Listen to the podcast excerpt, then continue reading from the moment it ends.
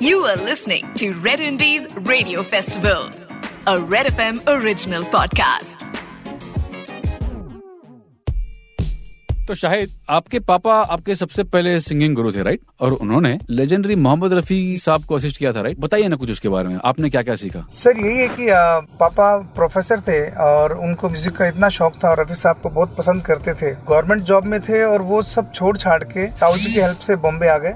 और कम से कम नौ से दस साल रफ़ी साहब को फॉलो किया, उनके साथ में कभी कोर्स में भी गाया उनके गानों में घर पे जाते थे उनसे कुछ ना कुछ तालीम हासिल करते रहते थे। रफ़ी साहब तो इतना बिज़ी थे लेकिन फिर भी कहीं ना कहीं उनको वो आ, मिलते रहते थे और उनसे कुछ ना कुछ सीखते रहते थे। और उनका एक वन ऑफ़ हारमोनियम है जो पापा लेके आ गए थे रफ़ी साहब के घर से वो भी है मेरे पास। वाह अभी अभी तक है आपके पास? जी हाँ बिल्कुल। और आप उसी हारमोनियम पे रियाज करते हो? जी बचपन से उसी पे रियाज किया। क्या बात सो लकी तो पापा ने कहा कि जी उस्ताद जी मेरे पास रियाज करने के लिए हारमोनियम नहीं है तो वो पंजाबी में बात किया करते थे आपस में। यार इन्हें हारमोनियम पे तू चकले जड़ा तो लेके जाना मतलब ऐसा करके उन्होंने हारमोनियम दे दिया और इनडायरेक्टली रफी साहब ने मुझे शाहिद नाम दिया है। पापा ने कभी सवाल किया था उनसे कि जी मेरे बच्चों का क्या नाम रखू? मेरे अगर बच्चे तो बोला, यार, बड़ा मुश्किल सवाल है। एक काम करना, जो मेरे बच्चों का ना तो अपने बच्चों का रख लेना।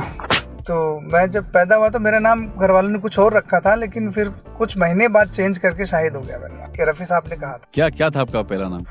पता नहीं मेरा नाम किसी ने विजय रखा किसी ने अनवर किसी ने चित्रसेन किसी ने पोखर राम पता नहीं क्या क्या संतोष ये वो पाँच छह नाम थे। पोखर राम? वाह पोखर राम मालिया बड़ा साउंडेड सो अमेजिंग पोखर मतलब तालाब। खैर रफी साहब से ये जुड़ाव रहा और बचपन से पापा ने कभी बैठ के तो नहीं सिखाया मुझे लेकिन उनको सुन सुन के मैंने सीखा जितना भी सीखा है। दो हज़ार दो में बॉम्बे आए और 2011 में आपको आपका पहला गाना मिला। ये हुए लगभग कुछ नौ साल। तो नौ साल का आपका स्ट्रगल पीरियड रहा है। सो so, इस इन दौरान आपको कभी लगा नहीं कि यार, छोड़ो ये सब यार। I want to go back अभी सर, मैंने एक काम अच्छा ये किया कि मैं अपने मम्मी, डैडी और बहन, भाई सबको लेके बॉम्बे आ गया, ताकि मुझे बार बार फ़ोन करके उनको ये नहीं बताना पड़े कि मैं ठीक हूँ या नहीं हूँ, मैं क्या कर रहा हूँ। क्योंकि सब म्यूज़िक फैमिली से ही थे, मैंने कहा, यार, सब लोग कुछ ना कुछ तो कर लेंगे म्यूज़िक में। तो एक तो बेस्ट पार्टी हो गया। डेली उनका एक मोटिवेशनल घर पे होता ही था, कुछ ना कुछ बातें होती रहती थी। कि कोई नहीं कोई नहीं, तुम लगे रहो, कुछ ना कुछ हो जाएगा लेकिन सेम टाइम पे जब मैं घर से निकलता था सुबह और रात को घर जाता था तो काफ़ी चीज़ें अकेले फेस करता था कि यार मुझे नहीं लगता कि मेरा कुछ होगा।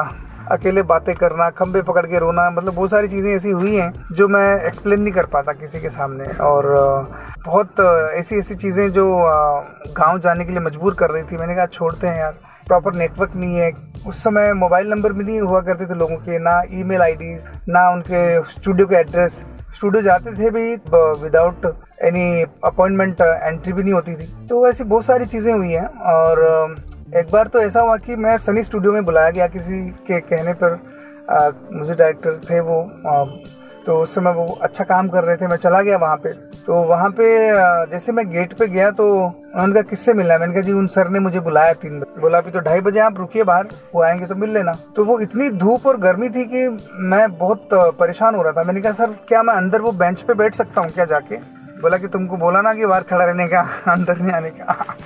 तो बहुत ज़ोर से डांट दिया इतने में, कोई गनमैन भी आ गया, बोला, क्या प्रॉब्लम क्या चल रही है? मैंने कहा, जी, मुझे गर्मी लग रही है, सर, मैं एक बार समुद्र में जाके भी नहा के आ गया हूँ, मुझे बैठ नहीं दिया जाए थोड़ी देर यहाँ पे। तो बोला कि निकलो, जाओ यहाँ से। पीछे मुड़ के देखने का नहीं, सीधा जाने का। तो मैं सच में मुड़ के देखा नहीं और घर पे आ गया मैं। ऐसा भी हुआ है। शुरू में जब रेडियो सुनते थे तो कभी कभी पेन नहीं होता था हमारे पास में लिखने के लिए गाना। गाँव में, ननिहाल में पढ़ता था मैं। तो जैसे कोई गाना फेवरेट सॉन्ग रेडियो पे आया तो ज़मीन पे लकड़ी से लिखता था मैं, मिट्टी पे। एक अंतरा लिख लिया, फिर एक महीने बाद वो गाना वापस आता था, फिर दूसरा अंतरा लिखता था। ताकि मैं उसको कंप्लीट करके किसी को सुनाना हो तो सुना पाऊँ। तो ये भी एक इंटरेस्टिंग चीज़ रही है बचपन में। तुम्हारी ये स्टोरी इतनी इंस्पायरिंग है। Thank you for sharing the story मुझे तो पता ही नहीं था ये बात एंड आज मुझे भी पहली बार इस सुन के पता चल रहा है आपकी ये स्टोरी के बारे बैक स्टोरी के बारे में। Thank you for sharing it मतलब अगर मन से कुछ करना चाहे आप चाहो तो मंजिल मिली जाती है। And your story truly prove that sir आपके साथ काम करने का मज़ा तो यही है कि हम इतना लालच आता है। जब भी आप माइक पे जाते हैं मतलब मैं ये आ, सारे सुनने वालों से कहना चाहूँगा कि ये एक खासियत है ऐसे सिंगर की जो शाहिद मालिया एक वन ऑफ़ दो सिंगर्स है। आप उनको एक ट्यून दो उनको एक लिरिक्स दो और उसको वो टेन नॉचेस ऊपर ले जाते हैं अपने परफॉर्मेंस में। और जब भी वो माइक के पीछे आते हैं मतलब मैं ऐसा मेरा मुँह खुला हो जाता है और मैं सिर्फ़ देखते रहता हूँ। इसलिए watching a live concert performance और मैं ग्रीडी बन जाता हूँ एकदम कि यार भाई, गाते रहे। That's the power of an artist like Shahid so मेरा ये सौभाग्य भी रहा है कि मेरा और एटी आज़ाद, जो मेरा लेबल है, उसका एक सौभाग्य रहा है कि आपका टैलेंट आपने वहाँ पर भी आके चार चंद लगाए। तो मैं चाहूँगा कि आप एटी आज़ाद का जो हमारा गाना है रसवाइया आप प्लीज़ अपनी आवाज़ में सुनाए। टूट गई टूट गई क्यों? हाथों से छूट गई छूट गई क्यों? यारियाँ टूट गई टूट गई क्यों? ए खुदा तू बता। हाँ यारियाँ टूट गई टूट गई क्यों?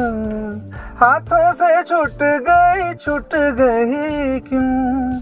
यारियाँ टूट गई टूट गई क्यों? ए खुदा तू बता। हो गई दिल दी रसवाइयाँ वाह। और जिनको नहीं पता इस गाने के बारे में इट्स द सॉन्ग फ्रॉम एटी आज़ाद कॉल रसवाइया शिल्पा राव और शाहिद मालिया के खूबसूरत आवाज़ में एटी आज़ाद के चैनल पे आपको मिलेगी। Thank you so much Shahid. It was such a pleasure talking to you